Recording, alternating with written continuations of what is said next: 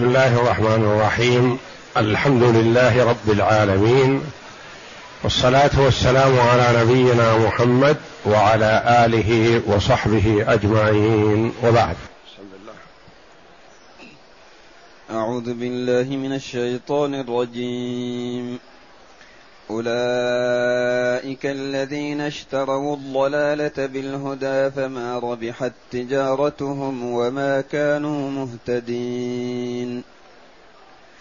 مثلهم كمثل الذي استوقد نارا فلما أضاءت ما حوله ذهب الله بنورهم ذهب الله بنورهم وتركهم في ظلمات لا يبصرون. صم بكم عمي فهم لا يرجعون. هذه الآيات الكريمة من صدر سورة البقرة في صفات المنافقين. التي ابتدأها الله جل وعلا بقوله ومن الناس من يقول آمنا بالله وباليوم الآخر وما هم بمؤمنين. يخادعون الله والذين آمنوا وما يخدعون إلا أنفسهم وما يشعرون. إلى قوله جل وعلا وإذا لقوا الذين آمنوا قالوا آمنا. وإذا خلوا إلى شياطينهم قالوا إنا معكم إنما نحن مستهزئون. الله يستهزئ بهم ويمدهم في طغيانهم يعمهون. أولئك الذين اشتروا الضلالة بالهدى فما ربحت تجارتهم وما كانوا مهتدين. الآيات أولئك اسم إشارة والإشارة إلى من تقدمت صفاتهم. واسم الإشارة هذا للبعد. ويأتي اسم الإشارة للبعد تكريما ويأتي إهانة أي لبعدهم وانحطاطهم وبعدهم عن رحمة الله. أولئك هؤلاء المتصفون بهذه الصفات اشتروا الضلالة بالهدى. اشتروا فيه بيع وشراء. نعم. المرء يتاجر مع ربه جل وعلا.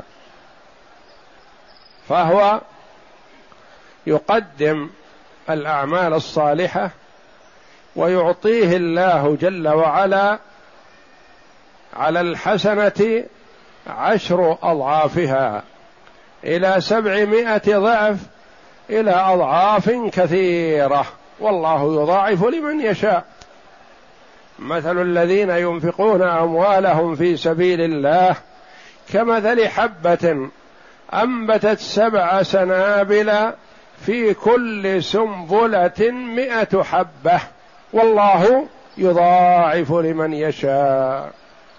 من جاء بالحسنة فله عشر أمثالها.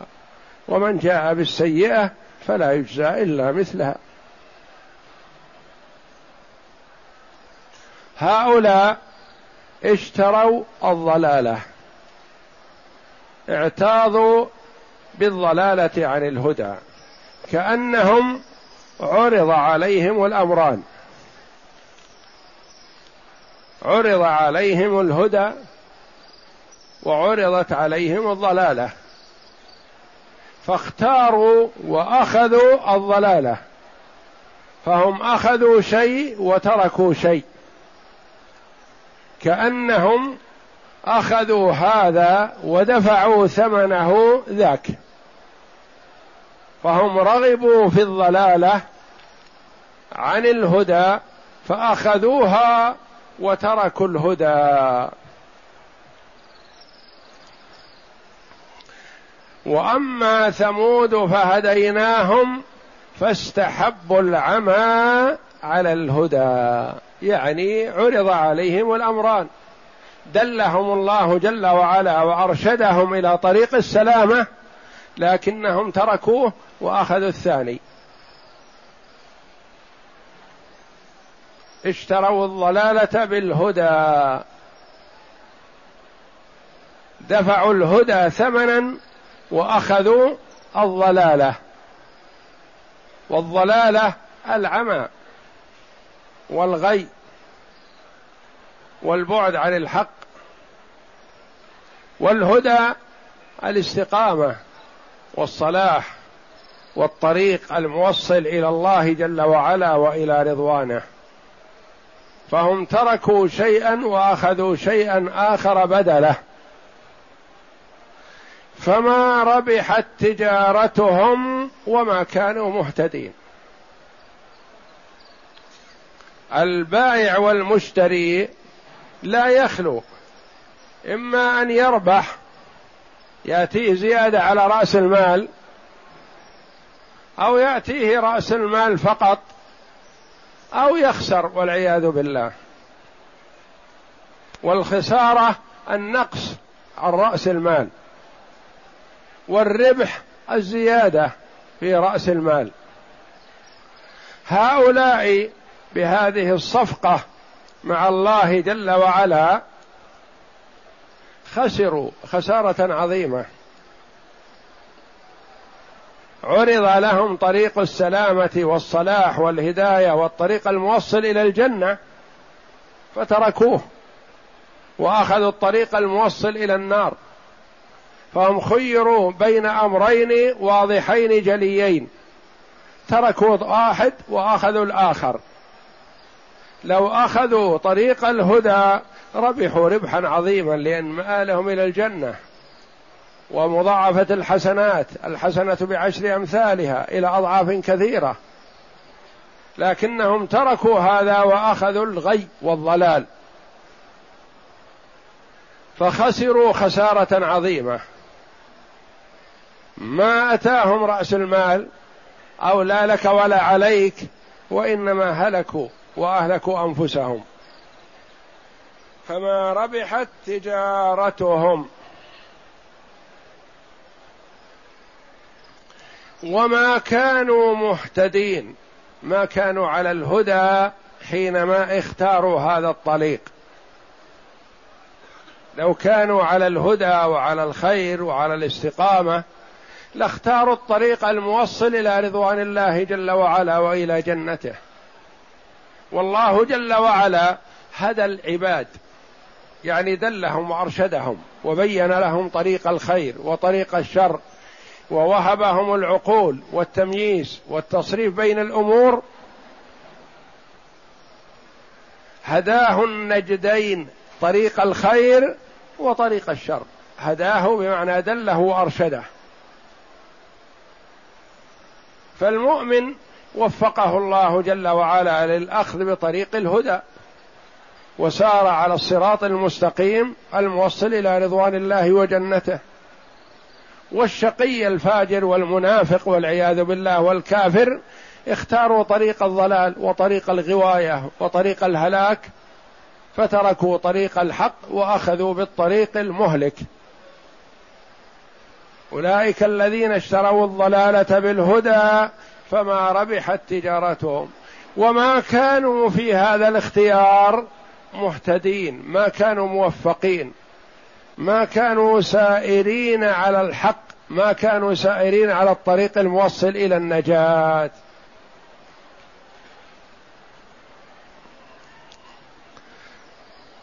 والنبي صلى الله عليه وسلم لما أتاه صهيب الرومي رضي الله عنه قبل أن يصل إليه وهو مقبل قال ربح البيع أبا يحيى. ربح البيع أبا يحيى. جاء إلى المدينة مهاجرا رضي الله عنه وأرضاه. ما كان معه تجارة وما جاء ببضاعة إلى المدينة ليبيعها أو يبيعها بالطريق. ولكنه اشترى نفسه واشترى الإيمان بدل الضلال والهداية بكل ما يملك رضي الله عنه. لما أراد رضي الله عنه أن يهاجر من مكة إلى المدينة بعد هجرة النبي صلى الله عليه وسلم أراد أن يلحق بالنبي عليه الصلاة والسلام ودفن ماله لأنه ما يستطيع أن يأخذه معه وكان غني ذا مال. فدفنه في بيته حتى يكون له فيه نظر رضي الله عنه. وخرج مهاجرا فاعترض له كفار قريش. إلى أين؟ إلى الله ورسوله. قالوا لا والله لا تفجأنا بنفسك ومالك أتيتنا فقير وأغناك الله عندنا. فما يمكن أن نتركك تهاجر بنفسك ومالك. قال أرأيتم إن تركت لكم مالي تتركونني أهاجر؟ قالوا نعم. إذا أعطيتنا مالك أذنا لك في الهجرة تذهب كيف شئت. قال هو في المكان الفلاني في كذا. فدلهم عليه رضي الله عنه بالوصف وتركوا خلوا سبيله لأنهم يعرفونه رضي الله عنه. لا يكذب. دعا تركوه يسير إلى المدينة وذهبوا إلى المال فوجدوه في المكان الذي ذكر لهم. فسبقه القرآن للنبي صلى الله عليه وسلم فلما أقبل على النبي صلى الله عليه وسلم في المسجد مسلما قال ربح البيع أبا يحيى ربح البيع أبا يحيى. إنه صهيب رضي الله عنه كان يكنى بأبي يحيى. أنزل الله جل وعلا في حقه ومن الناس من يشتري نفسه ابتغاء مرضات الله والله رؤوف بالعباد. فهو اشترى نفسه وإيمانه رضي الله عنه بكل ماله. فمن اعتاض بشيء عن شيء فقد باع لأن البيع مبادلة مبادلة. تشتري تأخذ شيء وتعطيه بدله. فصهيب اشترى نفسه وإيمانه بماله كله رضي الله عنه. وأولئك اشتروا الضلالة وأخذوا الضلالة وتركوا الهدى والاستقامة على الحق. تركوها. فما ربحت تجارتهم وما كانوا مهتدين. والتجارة هي حرفة التاجر. ووظيفة والربح والخسارة إلى التجارة لما بينهما من المقارنة وإلا فالرابح العامل والمتاجر والخاسر هو. وأسند الله جل وعلا الربح إلى التجارة على ما يقول العرب ربحت بيعتك. وقال النبي صلى الله عليه وسلم لصهيب ربح البيع. يعني الصفقة التي أجريتها مع الكفار صفقة رابحة. فما ربحت تجارتهم وما كانوا مهتدين ما كانوا على هدى وعلى حق والهدى خلاف الضلالة لأنهم هم اشتروا الضلالة وتركوا الهدى.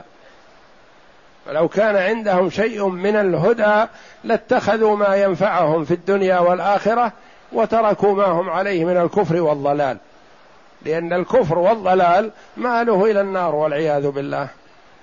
والهدى والاستقامة ماله إلى الجنة. فما ربحت تجارتهم وما كانوا مهتدين ما كانوا موفقين رابحين في هذه الصفقة التي أجروها. نعم اقرأ. قال السدي رحمه الله في تفسيره عن أبي مالك وعن أبي صالح عن ابن عباس رضي الله عنهما وعن مرة عن ابن مسعود وعن ناس من الصحابة رضي الله عنهم أولئك الذين اشتروا الضلالة بالهدى قال أخذوا الضلالة وتركوا الهدى. وقيل عن ابن عباس أولئك الذين اشتروا الضلالة بالهدى أي الكفر بالإيمان. وقال مجاهد آمنوا ثم كفروا. وقال قتادة استحبوا الضلالة يعني على أنهم الهدى تركوا الإيمان لأن كان معهم الإيمان وتركوه. فيجوز أنهم كانوا مؤمنين من قبل وارتدوا عن الإيمان والعياذ بالله. ويجوز أنهم خيروا بين أمرين كما قال الله جل وعلا فاستحبوا العمى على الهدى عن قوم وأما ثمود فهديناهم فاستحبوا العمى على الهدى. يعني ما كانوا على الهدى وإنما خيروا بين أمرين. فأخذوا واحد وتركوا الآخر اختاروا الضلالة على الهدى. نعم. وحاصل قول المفسرين فيما تقدم أن المنافقين عدلوا عن الهدى إلى الضلالة واعتاضوا عن الهدى بالضلالة. قد حصل له وسواء في ذلك من كان منهم قد حصل له الإيمان ثم رجع عنه إلى الكفر كما قال تعالى فيهم ذلك بأنهم آمنوا ثم كفروا فطبع على قلوبهم أو أنهم استحبوا الضلالة على الهدى كما يكون حال فريق آخر منهم فإنهم أنواع وأقسام. ولهذا قال تعالى فما ربحت تجارتهم وما كانوا مهتدين أي, أي ما ربحت صفقتهم في هذه البيعة وما كانوا مهتدين أي راشدين في صنيعهم ذلك. وأخرج ابن جرير عن قتادة قال قد والله رأيتموهم خرجوا من الهدى إلى الضلالة ومن الجماعة إلى الفرقة ومن الأمن إلى الخوف ومن السنة إلى البضعة إلى البدعة. وهكذا رواه ابن أبي حاتم من حديث يزيد. مثلهم كمثل الذي استوقد نارا. يمثلهم جل وعلا بمثل واضح بين محسوس. والمثل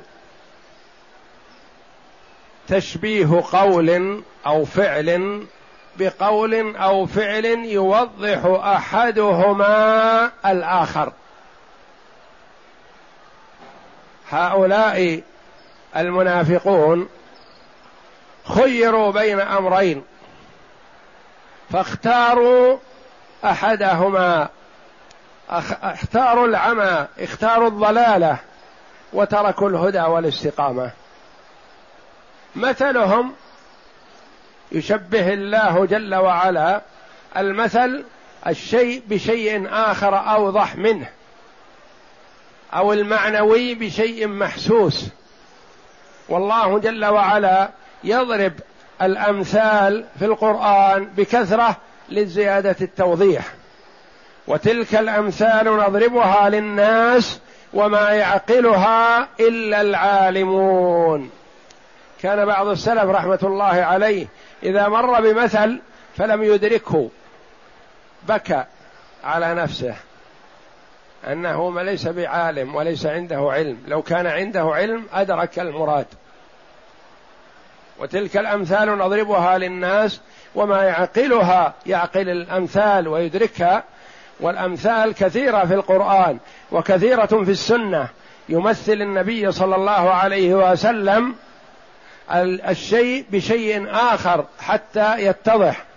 وكثير في آيات القرآن أمثلة.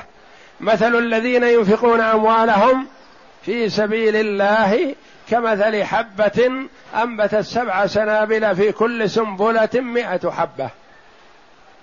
يقال للمرء مثلا إذا أنفقت مالك في سبيل الله يضاعف. يضاعف. هذه فيها بشارة وفيها خير.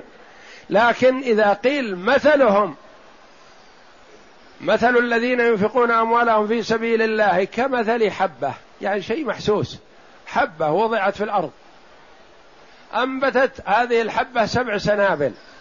في كل سنبلة مئة حبة. يعني الحبة الواحدة جاءوا بها سبعمائة حبة. الصاع بسبعمائة صاع. الكيلو بسبعمائة كيلو. وهكذا. والله يضاعف لمن يشاء. يزيد. لكن هذا مثل يقرب. فالأمثال في القرآن كثيرة. تشبيه أمر بأمر لزيادة توضيحه أو تشبيه شيء معنوي بحسي أو حسي بمعنوي حتى يدرك قوة مكانة هذا الشيء الذي يراد توضيحه. مثلهم كمثل الذي استوقد نارا. مثلهم مثل من استوقد نار. يوقد نار. مثلهم في حالهم وإظهارهم الإسلام وسلامتهم في الدنيا مثل من استوقد نار.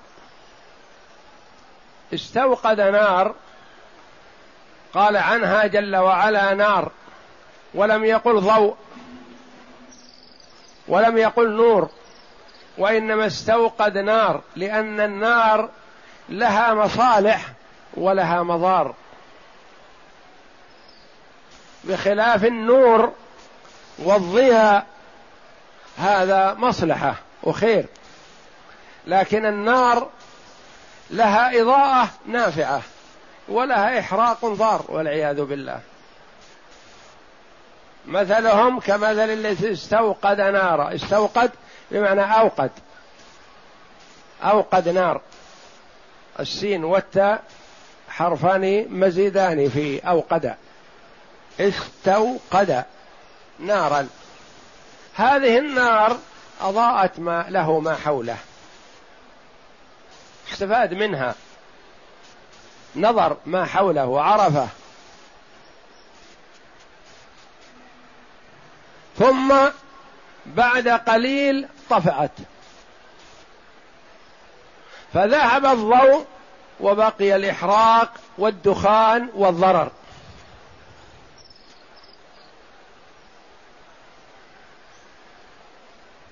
هم فيه الدنيا بمثابة إيقاد النار وضوئها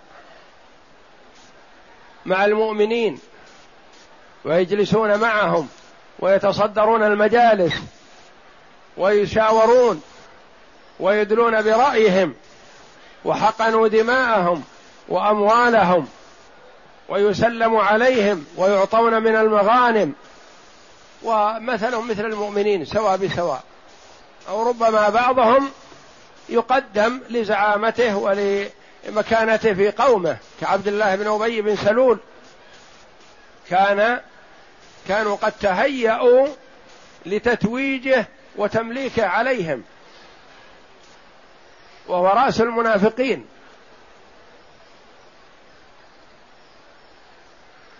فهذا شيء بسيط. مهما أعطوا وأوتوا في الدنيا وتصدروا المجالس وأبدوا الرأي وتكلموا في الأمور الهامة ونحو ذلك هذا كله يسير. ليس بشيء. لأنه كما جاء في الحديث يؤتى بأنعم أهل الدنيا فيغمس أو يصبغ في النار صبغة. فيقال له هل رأيت خيرا قط؟ فيقول لا والله ما رأيت خيرا قط. لأن النار هذه أنسته كل ما مضى. ويؤتى بأشد الناس بؤسا في الدنيا من أهل الجنة فيصبغ في الجنة صبغة فيقال له هل مر بك سوء قط؟ يعني هل مر بك ضيق حاجة فقر رأيت بؤس؟ يقول لا والله ما نسي كل ما مضى. فهؤلاء أضاءت لهم النار إضاءة بسيطة حتى مهما كان عمر الإنسان لو سبعين سنة أو ثمانين سنة أو مائة سنة فهي لا شيء بالنسبة للآخرة. مثلهم كمثل الذي استوقد نارا فلما أضاءت ما حوله. يعني استفاد منها بالإضاءة. ذهب الله بنورهم. ذهب زال. زال بالكلية. والمرء إذا كان في نور ثم ذهب النور تكون الظلمة عليه أشد والعياذ بالله. أشد ممن كان أصله من أول حاله في الظلمة. أن الظلمة بعد النور ظلام حالك. ذهب الله بنورهم وتركهم في ظلمات يتخبطون. ليست ظلمه واحدة ظلمات بعضها فوق بعض.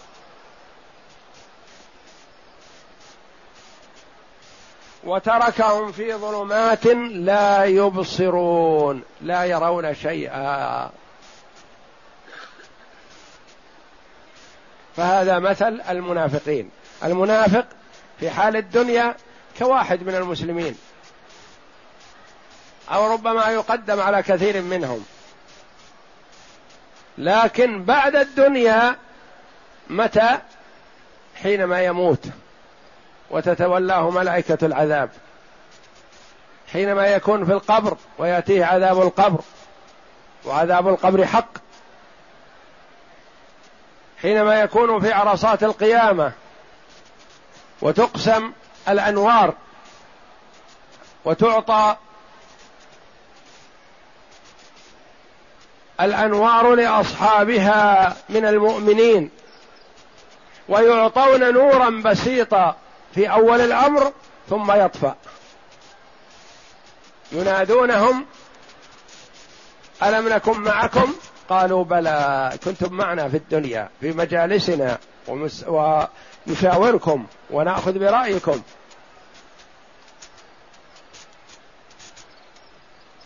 ينطفئ النور في ذلك الموطن فيكونون في ظلمة حالكة. وكما تقدم أحوال يوم القيامة ما تقاس بالدنيا. في الدنيا لو كان واحد معه نور قوي يستفيد منه كثير من الناس. لكن في الآخرة نور المرء لنفسه فقط. والأنوار تتفاوت بحسب الإيمان. منهم من نوره مد البصر. ومنهم آخرهم من نوره على إبهامه. يضيء مرة ويطفأ مرة. ومنهم من يعطى النور ثم يسلب بالكلية والعياذ بالله وهم هؤلاء المنافقون. وتركهم في ظلمات لا يبصرون لا يرون ما حولهم. تصور هذا المثل كيف حال المرء إذا كان في فلاه من الأرض وفيها الحفر والجبال وفيها الهوام والسباع والمهلكات كان معه نور ينظر ما حوله ثم طفى هذا النور فتجمعت عليه الوحوش والحشرات والزواحف والسباع تريده وهو لا يبصر ولا يرى ولا نور ولا بيان. وتركهم في ظلمات لا يبصرون. ثم بين جل وعلا وصفهم فقال صم بكم عمي فهم لا يرجعون. مثلهم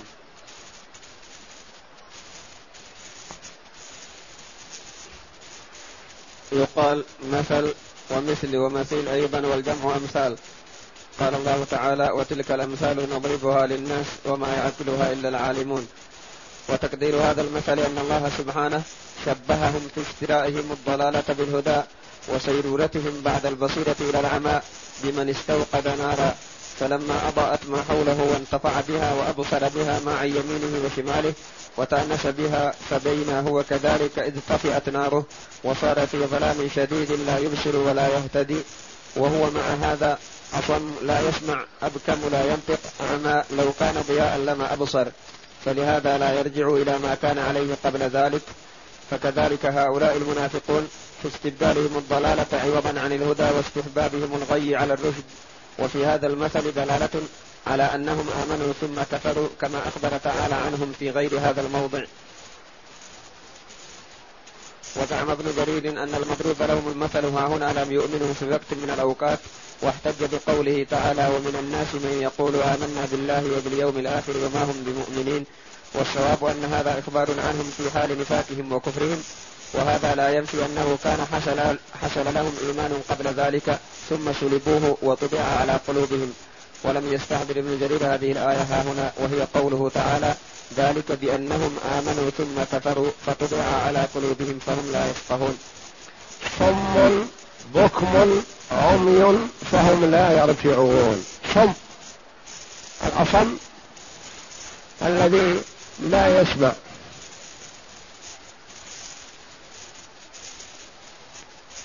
بكم لا يتكلم.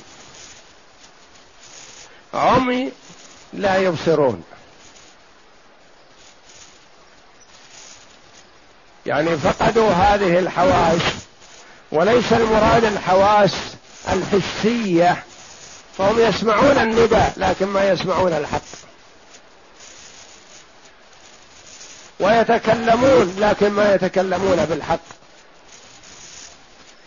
ويبصرون بأعينهم لكن لا يميزون بين الحق والباطل.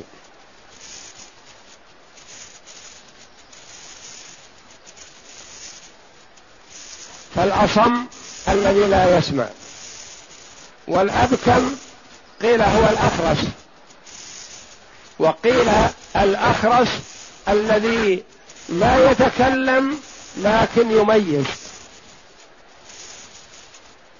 لأن بعض من أصيب بالخرس ما يت... بالإشارة يفهم ويفهم مثل الكلام. فالأبكم الذي لا يفهم ولا يتكلم. ما يفهم إشارة ولا يتكلم. صم بكم عمي. العمى يكون في البصر ويكون في البصيرة. والأشد هو عمى البصيره والعياذ بالله. وإلا عمى البصر قد يصاب به بعض الناس فيكون قدوة للآخرين وهو أعمى. ينير للناس الطريق وهو أعمى بعلمه وتنوير بصيرته.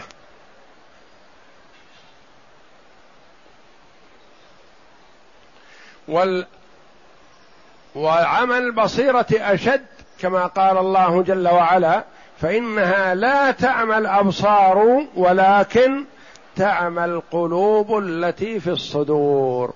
فعمى القلب هو المصيبة العظمى. ذكر الله جل وعلا حال هؤلاء بأنهم بهذه الصفات السيئة. ابتلوا بها لأعمالهم الخبيثة ولاعتقاداتهم السيئة. صم بكم عمي فهم لا يرجعون لا يرجعون عما هم فيه ولا يتنورون ولا يستفيدون وغير قابلين للحق إطلاقا.